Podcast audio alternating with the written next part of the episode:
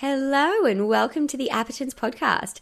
This is my monthly moment to expose the real and raw truth about birth through chatting with epic women about their birth experience, showing just how different birth can be. This month, I'm talking to Jess about her two beautiful births, but before we get into it, I just wanted to let you know what's going on with Appetence this month. So, we've got an Appetence birth workshop on the 19th and a body balancing workshop on the 22nd. We also have our pregnancy and postnatal yoga and Pilates all week, every every single week, which is just the best time. And you could book all that goodness over on the website at appetencefamilies.com.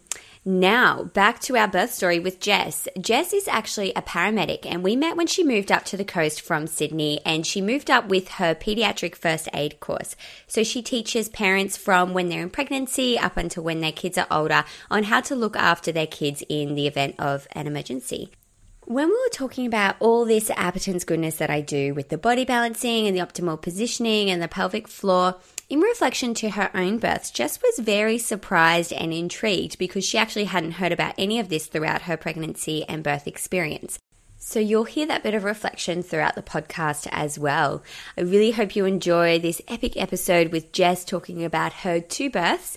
And if you do, please leave a five star written review. I read all of them and it really helps us share the podcast to other mamas so that they can know how to live simply, birth simply, and parent simply.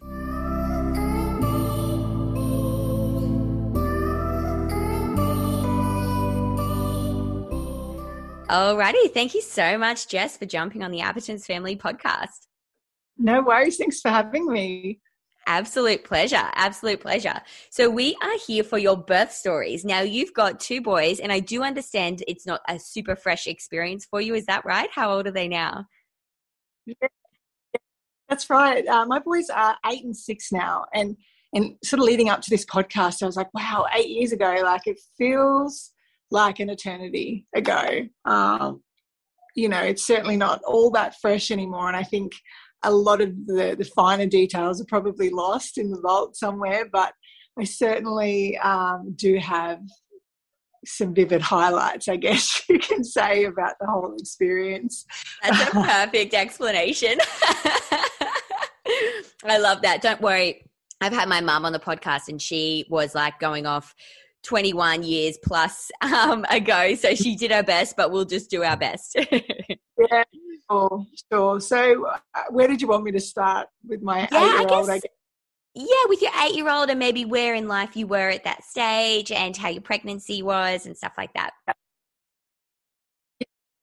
Yeah, so it actually took us quite a little while to conceive um, with my first, and we so it was nearly a year of trying. And for anyone that is is trying to have a baby. Once once you've decided to go for a baby you need it to happen like yesterday. You want to be pregnant yesterday. So, so you know true. going through that yeah, every month of that disappointment and you know you think oh god it's never going to happen. It's not going to happen. And and we ended up going to have um, it was about a year after trying the gp said well let's go start the investigations you know let's go have a look and see what what's going on. And so they booked me into that first appointment um, where they stick dye up your tubes to have a look and make that your tubes were patent. Okay. Um, they said to, to me, sure well, they were patent your fallopian tubes. I actually haven't heard of that to be honest. Yeah, yeah. So this is, I guess, this was step one that they were going to send me down and make sure that there was no blockages or scar tissue or anything like that that was interfering with that process. And they said to me, um, we can book you in, but you need to wait for um, your your period. You have to wait until you know a couple of days after your first your next period before we'll do the test to make sure that you're not pregnant. And I was like, yeah, yeah, sure, it's in the bag. I'm never going to get pregnant. Like, um, and then my period never came, and I was pregnant. What? So it, Isn't that yeah, weird? It was bizarre. It was bizarre. It was almost like I had handed off the responsibility to the, the, hospital or the doctors at that point. I was like, you know, it's on you now. And taking that stress and that pressure off myself. I don't know. I theorize about it a lot as to why that happened. But yeah, sure I've enough. Definitely heard that with like IVF as well. When people are like, okay, cool, let's just have sex when we want to have sex. No pressure. We're going to do IVF. So it's all chill now because it's going to work with IVF. That's when they fall pregnant. Isn't it crazy? And you know my entire journey i suppose and people kept telling me to relax, relax, it'll happen when you're ready, and all this. And and to be totally honest, when people say that to a woman who's trying to fall pregnant, it makes you want to punch them in the face. you just think if I if I could relax, I would relax. Like I yeah. stop like far out. So, so true. I probably needed yeah. to hear that to be honest. Yeah. Because sometimes I'm like, just chill, let it happen. And yeah, you're right. It's probably the last thing they want to hear. Yeah, and yeah, so you know, so from that point onwards, I guess I was just I was a super anxious pregnant lady. I have to say, I had, mm, you know, so many scans throughout my entire pregnancy because I was, you know, had this constant doubt that it was actually happening. And I kept on thinking, oh, oh no, marriage, I'm going to this, I'm going to that. I was such a stressed pregnant woman. Like it wasn't a joyful experience for me. I just remember feeling constantly on edge and constantly trying to analyze my body and how sick I feel today. Does that mean that I'm not pregnant anymore? And you know, and it was just not a period for me. And then as you know, as the pregnancy went on and they discovered that my placenta was anterior, um, I then had reduced fetal movements anyway because yes. of that. So I would have just you know, fed into that. Fed into it constantly. You're right. So you know, it would just get to the point where they'd be like, "Well, yeah, because you should feel your baby." so many times a day. I can't remember what the number was. Maybe they said 15, 15 different movements a day or whatever. And I would be then going into panic thinking, well, I'm not feeling the baby move that much. Like maybe so I was like from a from a midwife's perspective, I was probably a nightmare patient because I was going, someone like, you know, have a listen and have a check and we you know, always like you coming in just in case, always. Yeah, that's what they said to me. They said, you know, we'd rather you come in, but and then of course, um, like you know, when you look at the pregnancy in retrospect, it was actually a very healthy, normal pregnancy. Like there was no issues at all. I carried to term. Um, I went into labour um, spontaneously, which was a good awesome. thing. Um, but Do you remember then when I got, uh, I was 40, I think I was 40 plus six, cool. I think. Um, which feels like forever, by the way, when you're like that heavy. And I got really heavy. Like I hit over 100 kilos. I stopped weighing myself at 100 kilos. Wow. To put that in perspective, I weigh 65 kilos now. So I. I was going to say, you're a small person now. Wow. That's astounding. Yeah. Good, good on you. Yeah, yeah cool. I, I went, I'm curious to hear how big your baby was. Yeah, well, he um, he actually wasn't all that big. I think he was about three point eight kilos. So yeah, I mean, I think that's normal size. Um, yeah. But yeah, so I went into yeah, I went into labour. I remember I was up on, I was living in Sydney at the time. I was on King Street in an optometrist, and I started getting little surges, and I was like, "Oh, oh, this is happening!" And um, they continued really slowly for the next 12 hours. And then so I went into hospital and the midwife was like, you know, this is, you know, it's, it's, it's starting, but it's slow. And the doctor came in and said, oh, you've got um, a posterior baby. Now, the second that he said that, all these horror stories flashed into my head about all my friends that had posterior babies in excruciating pain and this and that and this and that. And they said, well, um, because it's posterior, we recommend we're going to break your waters and induce you. So um, they did that. They broke my waters, and within, or I want to say minutes of breaking my waters, the, the pain down my legs was unbelievable. Like I felt like I went from zero to a hundred immediately. Um, and I was, I pretty much cried from that point on for the next 24 hours I was in labor. It just was a really long, Aww. drawn. Yeah, it was not. Um, I just, I just sobbed con- continuously for forever. Um, so they ended up, yeah, they ended up giving me an epidural um, early on because I said I'm not going to, I'm not doing this for, you know. Um, yeah. I don't know if this is a thing. I, I found whenever I'd had throughout my pregnancy, where they'd do some sort of internal exam and they'd somehow disrupt my cervix, I would find my emotions after that really high. Like I'd feel, and I don't know whether that's a thing in midwifery, maybe. But I would. Yeah. I haven't necessarily heard about it, but I'll look into it because it would make sense, like stimulating different hormones and all that. So mm, that's really interesting. Good yeah. observation.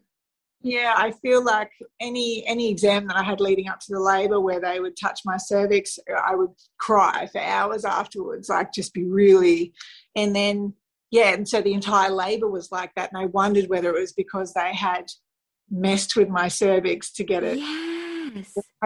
whether it had tricked so I don't know. So it was pretty much from that point I had the epi and I was on my back crying for um, I think the whole the whole labour was from the time they broke the waters till the time he was born was about 20 hours. Yeah. so not certainly not one of these empowering wonderful magical birth stories. I, I pushed for two hours. It was awful. I vomited constantly for the last three hours because of the morphine and the epidural. Oh. it was just really, um, I feel like it was the trigger for postnatal depression for me after that. Yeah. Maybe be predisposed anyway, um, but it's certainly like I remember coming out of the hospital and feeling totally let down by my body. I just felt like I had oh.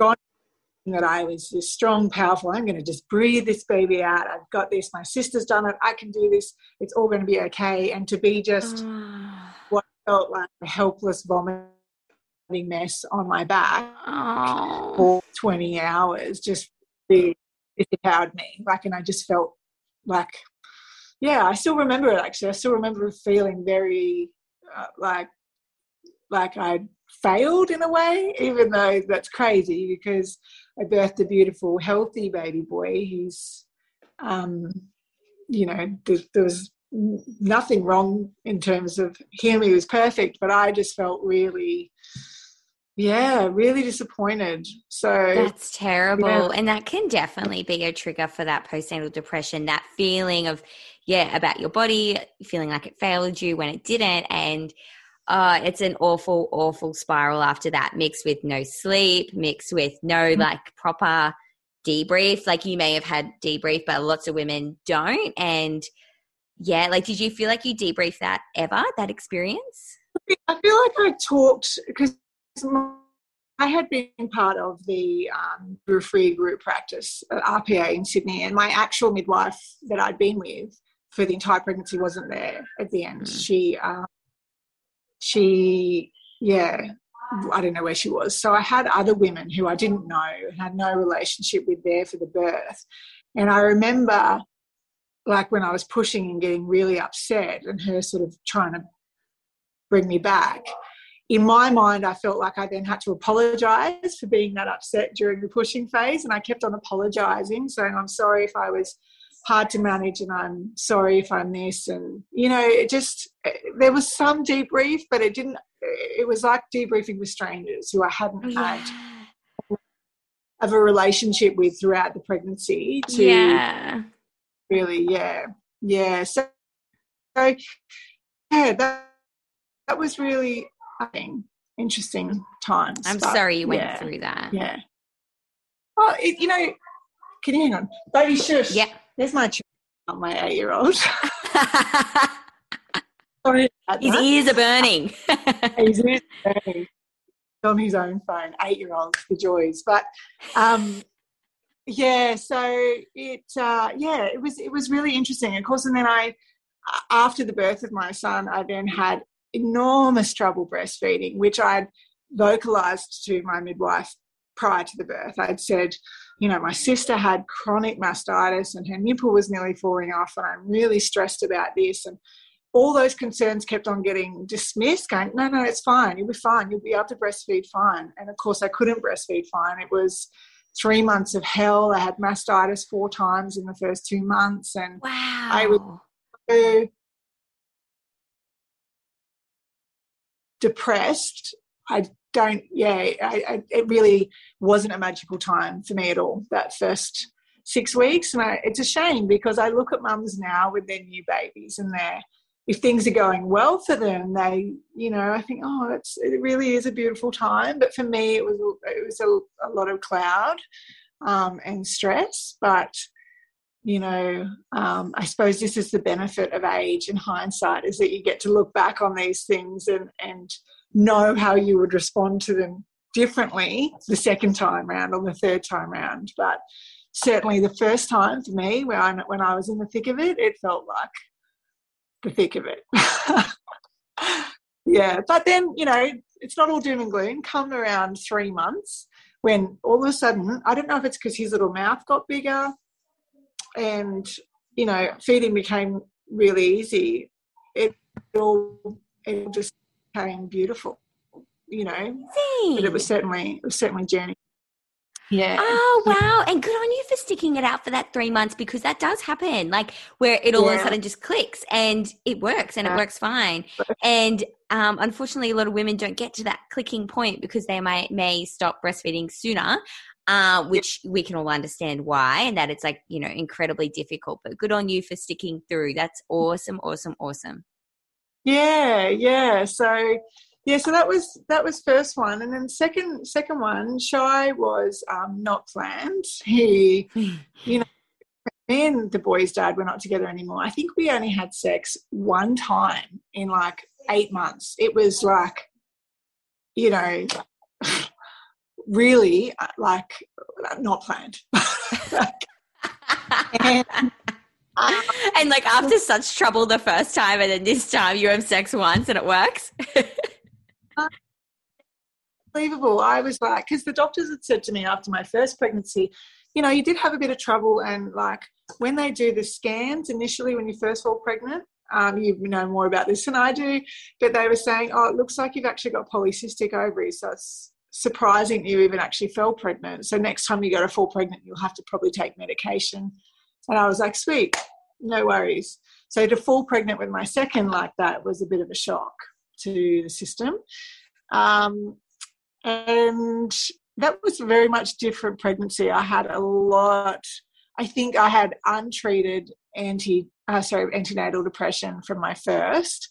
So my second yeah. pregnancy was a mess. I was an anxious, strung out mess. I was so scared about how on earth I was going to possibly cope with a, a two year old and a new baby. And we were living in this place that had a sociopathic neighbor that was always screaming through the walls. And I was just like, I was a psycho. Like, I was Aww. so anxious. And it got to the point I ended up stopping work at about the seven month mark because I was just not coping and um, I ended up in a psychiatrist's office a week before um, I had Shy. And she sort of took one look at me and was like, Oh, honey, you should have been medicated from day one. You know, Aww. you should have.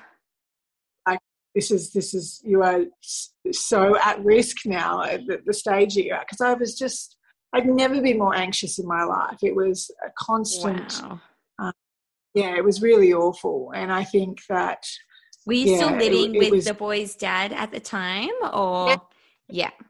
together, still together. Um, we yeah, we just were in this really horrible house in Sydney where this would every time he heard son cry would blast music and scream through the walls and call me an F and C and all these different words and oh my and being pregnant and having that next door, I was just not.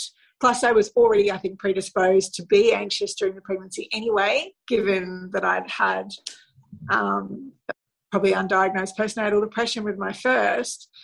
I sort of, yeah, it was it was not a pleasant experience. So before, so one week um, before I had Shy, yeah, they put me on medication and I ended up going into hospital and having a Caesar with Shy because he was breech. And ah. at that time in my life, it seemed that all breech babies had to be C section. I just did what I was told, basically. Um, but I don't know whether it was because I was on medication from that point or not, or what it was. But my second experience was totally different. It was so mm. much more peaceful, and I was able to enjoy those moments of having a newborn and, and just feeling so much more calm and, and knowing that even though initially breastfeeding wasn't as bad, I still had some issues. But I think the second time round, you know that all those problems that you have, that there's light at the end of the tunnel and everything is yes. changing. And you're able to manage those um, fears a little bit better because you know that it's not permanent. You know that whatever this is is just going to keep moving on. But yes. as a first time mom, sometimes it can be hard to see light at the end of that. Um, but yeah. yeah, it was certainly much, much different. But in terms of the actual birth, I mean, I take my hat off to women who have to have Caesars with multiple children because I don't actually think it's an easier process for women to go through. It's it's not. Um, I know obviously some women have to have C sections, but it certainly doesn't make it an easier way to deliver a baby mm-hmm. because there's other things, you know, like the the the healing from a C-section um, is not obviously a walk in the park either. I think if I could choose which way to do it, I would choose a VBAC birth. Um, even yeah. though mine wasn't amazing, I still think I still think it's definitely the way to do it. Um, agreed. I found agreed. having a C-section. Yeah, yeah, I found a C-section birth to be very clinical and very sort of sterile, and I think also because I was so heightened and anxious and not, you know, I, I, skipped a very important process for me. Like all of a sudden, I was on a table and they just pulled a baby out and stuck it on my chest, and I felt like I didn't get that time to transition into being a mother of two. All of a sudden, I was just a mother of two, like that. Yes. So, yeah, um, yeah, I think that if you you know, knowing what I know now, and I've said this to a couple of midwives since moving up to the Sunshine Coast and meeting a lot of you and learning about, I know so much more about childbirth now than I did when I actually had my own. And had I known what I know now, I think, yeah, I'd be, I'd be birthing at home with a private midwife. yes, absolutely. Yeah. Absolutely. Uh, yeah. And like with your first, just something to note there that I thought was really interesting is like when you have a posterior baby, right? They're like 90% of them during labor will turn anterior and come out anterior. But so people, what's such a pivotal part of them being able to rotate is having that beautiful cushion of water around their heads to rotate in the pelvis. So like the fact that that happened and like to be honest it d- does still happen sometimes. It's like why like it's it's so basic. It's so obvious that they we need them to turn and the waters is going to help them. Like what is waters breaking going to do to birth a posterior baby. Like it, yeah. it's crazy isn't it it is crazy. It is crazy. And I feel like, yeah, exactly like what you just said. I'm surrounded by, I was in a public hospital which was dominated by what the obstetrician at the time wanted to do, not not what the midwives thought or wanted to do. Yeah. Um, and I don't think it was, yeah, there was, you know, I've always loved watching your, you know, like your videos and what you're talking about, about posturing and, and, and how you can move your body to, to create space. There was no talk about any of that with me. It's basically get on your back, let's break your waters now, walk up to the birthing suite. That was it for the movement for me. Once I got to the birthing suite, I was on my back. Of course, the baby's not going to turn because I'm on my back, not moving. so, yes, yes. Yeah. And that sacrum is just like pushed into your pelvis. It's not able to lift out and create that extra yeah. two centimeters of space. Like, uh, it's yeah. just it's wild, isn't it, to think about? It's crazy.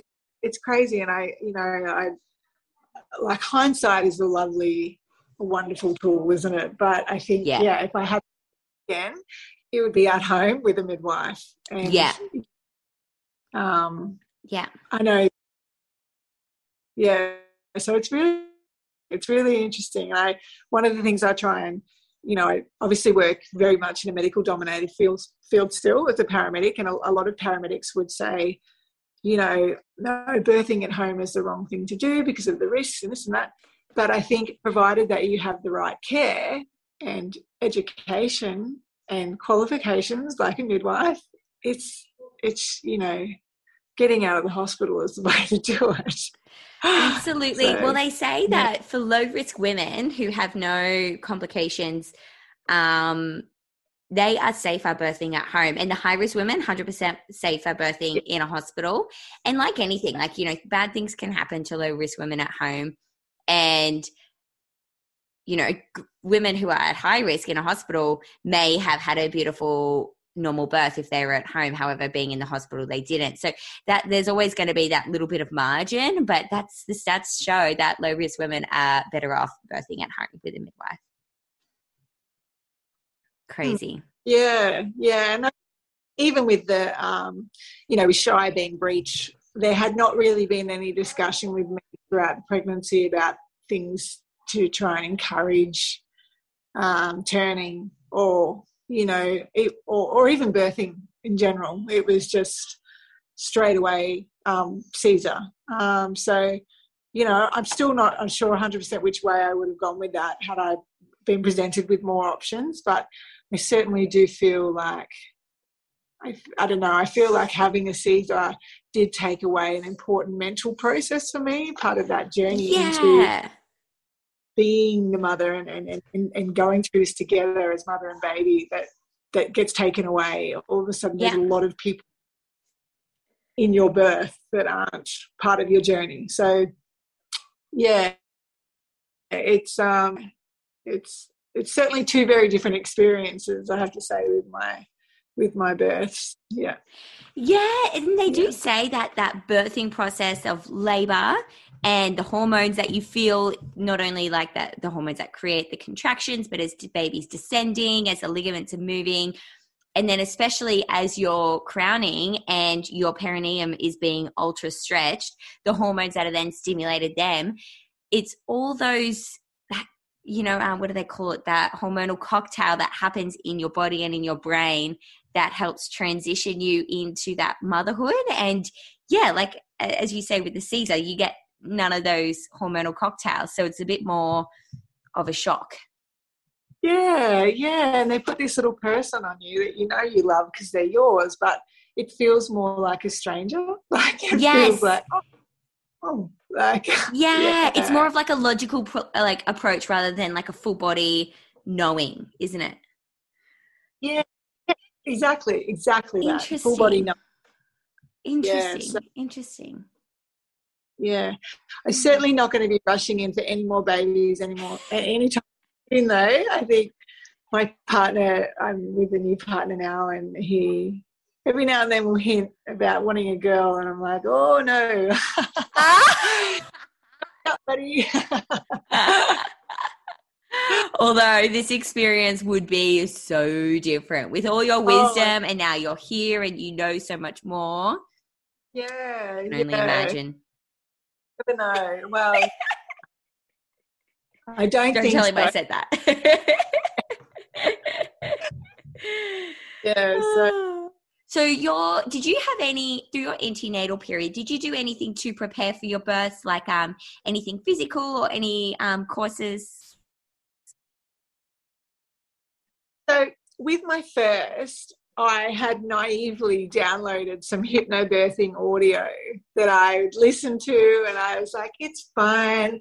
I'm just going to breathe my baby out. And again, in respect, realize that listening to that four or five times is not enough work. You need to actually put some work into your birth and your labor and just turning up on the day not knowing what's going to happen is not the way to get through like um so i should have and you know again living up here there are so many wonderful courses and services that you can actually do now whereas in sydney I was very much in the medical domain that you just turn up, have your baby, and the do- doctors in the hospital will sort it out for you. So, um, no, I did not do any more than that. Just listen fair to call. a few audios, which is disappointing. Yeah. No, um, such a um, fair call though. Unless you're exposed to it, you, you only know what you know. Yeah, well, it wasn't really like I had seen a couple of um, ads here and there for you know doing birthing, but not none of my friends had done it. No one I knew, no one in my mother's group um, of friends I knew had really done it. I met one lady that had come up from Melbourne who told me about her beautiful, calm, quiet birth. Um, but other than that, no one else really talked about it or knew about it. So yeah, yeah, I had yeah. The they, the birthing class that you go to at the hospital, I actually went to on my own because the boy's dad was working or something, which was embarrassing. oh, that's always the worst, isn't it? Yeah, but it was really. Um, I didn't really feel like I got much out of it. It just t- talked about. It was very sort of high level about the birthing process, the stages, and pushing. But it was, you know, one hour. Like you're not going to learn how your body's going to re- react in these things, and yeah, I think again, hindsight is wonderful. But I, if I was doing it again, you, you should do much more time spent on yourself and analyzing your power. I know that sounds a little bit cliche, but trying to work on your self confidence, I think, is really important. Um, absolutely, absolutely. I, I so agree with that. Actually, like you have to be so strong minded to birth yeah, a baby. You do, and to back yourself and know that you know that. Like, I think having you know, again, like I've had eight years to look over this, and I'm certainly mentally healthier now. I don't suffer from postnatal anxiety or depression anymore. But at the time when you're when you've we've, when you've disrupted the way you think and feel about yourself, and then you go into something as big as birthing a baby, and you start doubting yourself, that doubt can can make or break the the experience, I think, and, and how well you actually respond to it. So having yeah, having, I don't know, if I was doing it again, like looking at emotions that come up and acknowledging them for what they are and where they come from and putting them away where they belong instead of letting them become, you know, the the loudest voice in your labor is really important because so mine with my first, I was fearful and I was just felt weak and not good enough to be doing this. So they're all emotions that aren't helpful or true, yes. but they do become loud. So that that's the kind of work I would be doing if I was uh, pregnant again, going into a birth. I would be doing a lot of more more work on myself rather than learning about what the hospital is going to do, like, and how much it'll hurt when you tear. You know, these aren't these aren't helpful things to learn about. I don't think. Yeah. Ah, that is so interesting. I love that you made that point. I haven't heard someone make that point so, I guess, clearly before, but that is so true. Like gaining control of your mind. So you can yeah control your thoughts essentially and obviously um you know none of us are bloody gandhi or something we're not going to have full control but if you can have somewhat of control over your thoughts and your emotions and be able to process them in a like essentially a logical matter is really mm. really necessary that's a really interesting point hmm. yeah yeah i mean yeah it's uh there's nothing like there's nothing quite like it on the planet is there really being going through that process like having yeah. having a baby it it certainly, it certainly shows a side of you that you probably don't even know exists absolutely um, yeah it's yeah. Absolutely. so then your postnatal experience after your second bub was fairly low key. Would you say you had any postnatal depression or anxiety or Oh no, because I was medicated. So that, that yeah. helped us stayed on antidepressants for two years after he was born. Good. Um, I remember thinking, you know, at that six week mark when they started to work, I remember thinking, wow, if this is what other mothers experience or other people feel like, then I have really missed out on the last two years my first because I there was a sense of calmness and and I remember the sleep being you know my second was not a great sleeper but the difference being was that I could fall back to sleep in between his feeds now so even though I was awake three or four times a night, I was getting sleep in between.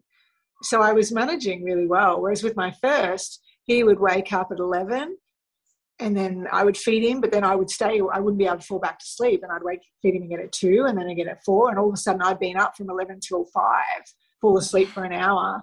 And so having that calmness and that ability to sleep with my second, even though it was very broken, just made it, everything was easier. I just got to, um, yeah, just sit with him and be calm and fine. It was, a, it was a really different experience. And that, like the medication definitely played a big part of it, but also the experience of being a mother for the second time and knowing what's coming is also, it's just easier. You know, yeah. you know what to expect. You know that those dark nights, weeks, months that are shit will be gone before you know it. They, they literally end within a second. Whereas the first time, it's very hard to know that because you just think, what, what's going on? My life is so different now and it's going to be like this forever. But it's actually, you know, the second time I just found it so much easier to be, you know, to, to ride the wave, I guess. Like, yeah, it's just a lot easier. so good. Yeah. So, so good. I'm surprised. So they, with your breech of your second, they never, um, like suggested doing an ECV, so turning barbs inside of you? That was mentioned um, only once, but they said that it came with quite high complications at the time. And again, this is these are all things that I now don't necessarily matter all that much. But they said the cord was around his neck.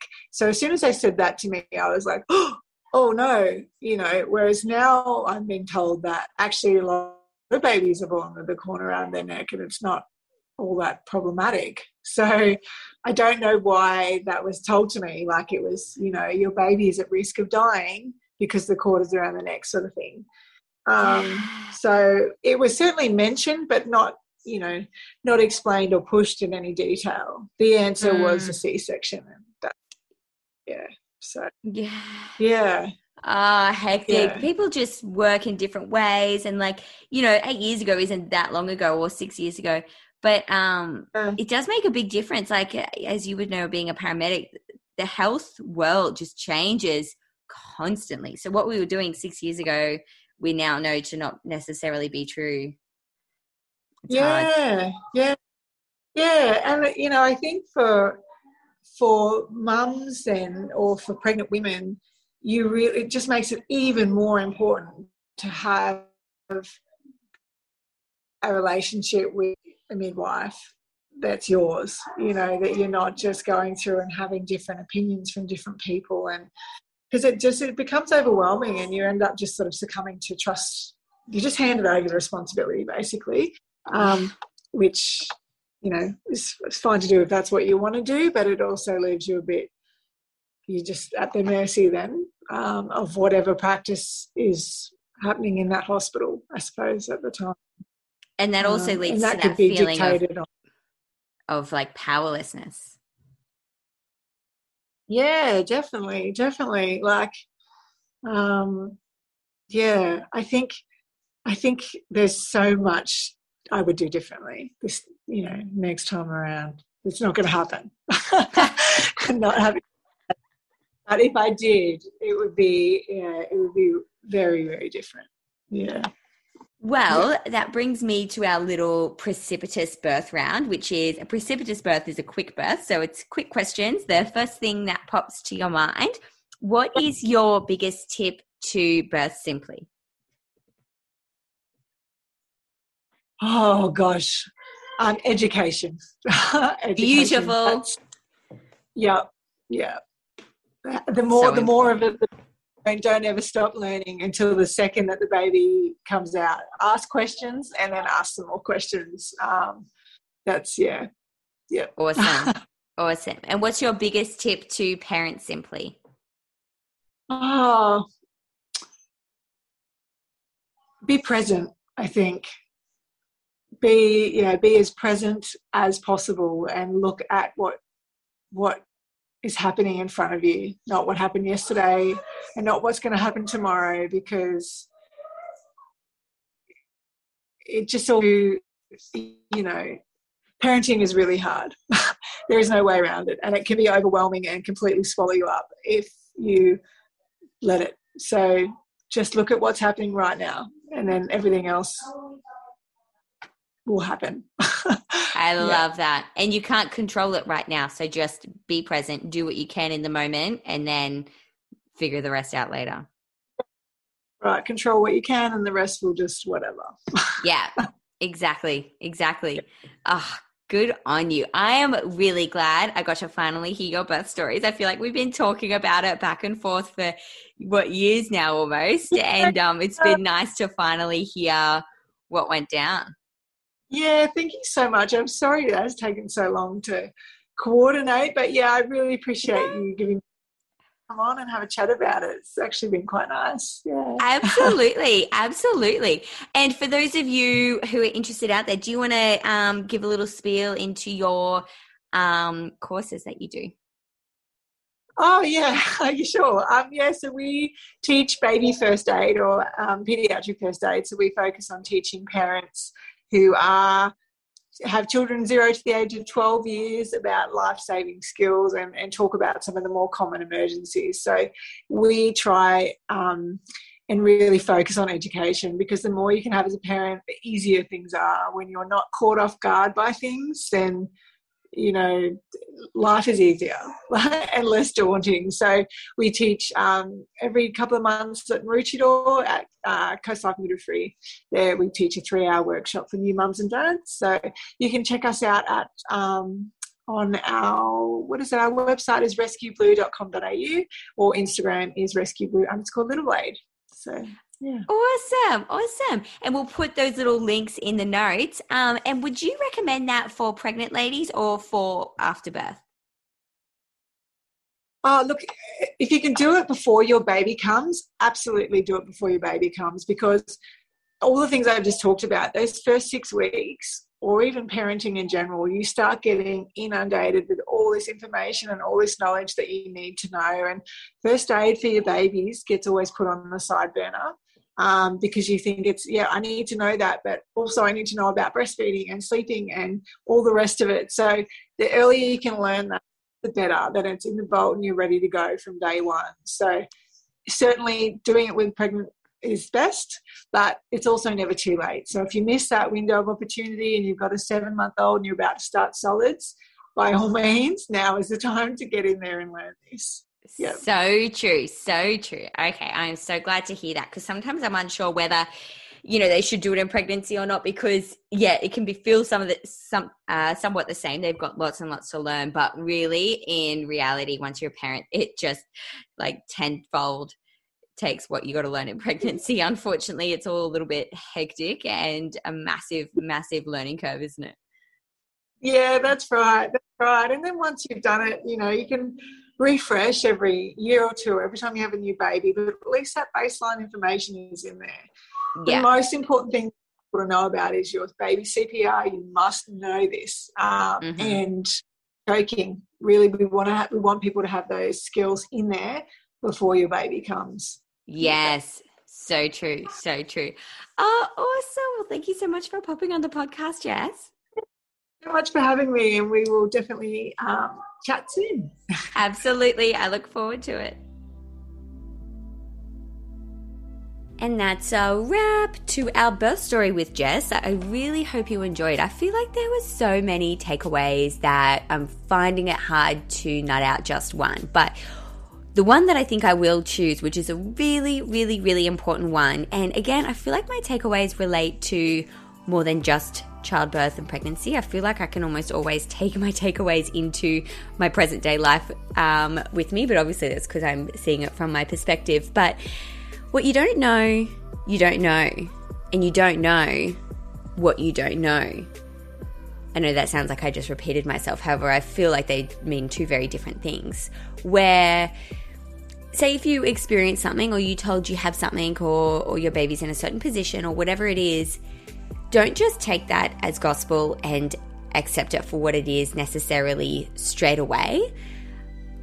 I think you should always do your own research to figure out if there is anything you can do about it because there may very well be things that you could do about it that you just don't know and the doctor just doesn't know and you know whoever you talk to about it saying oh yeah apparently my baby's breech or whatever they don't know and that happens for so many so many things and i feel like if you can just research and yes there may not be anything for it and it may be something that you beautifully have to accept and that's fine However, there may be a million and one things you can do for it that if you didn't research it, you would have no idea and you would have just accepted something that you didn't want because you felt like there was no other choice.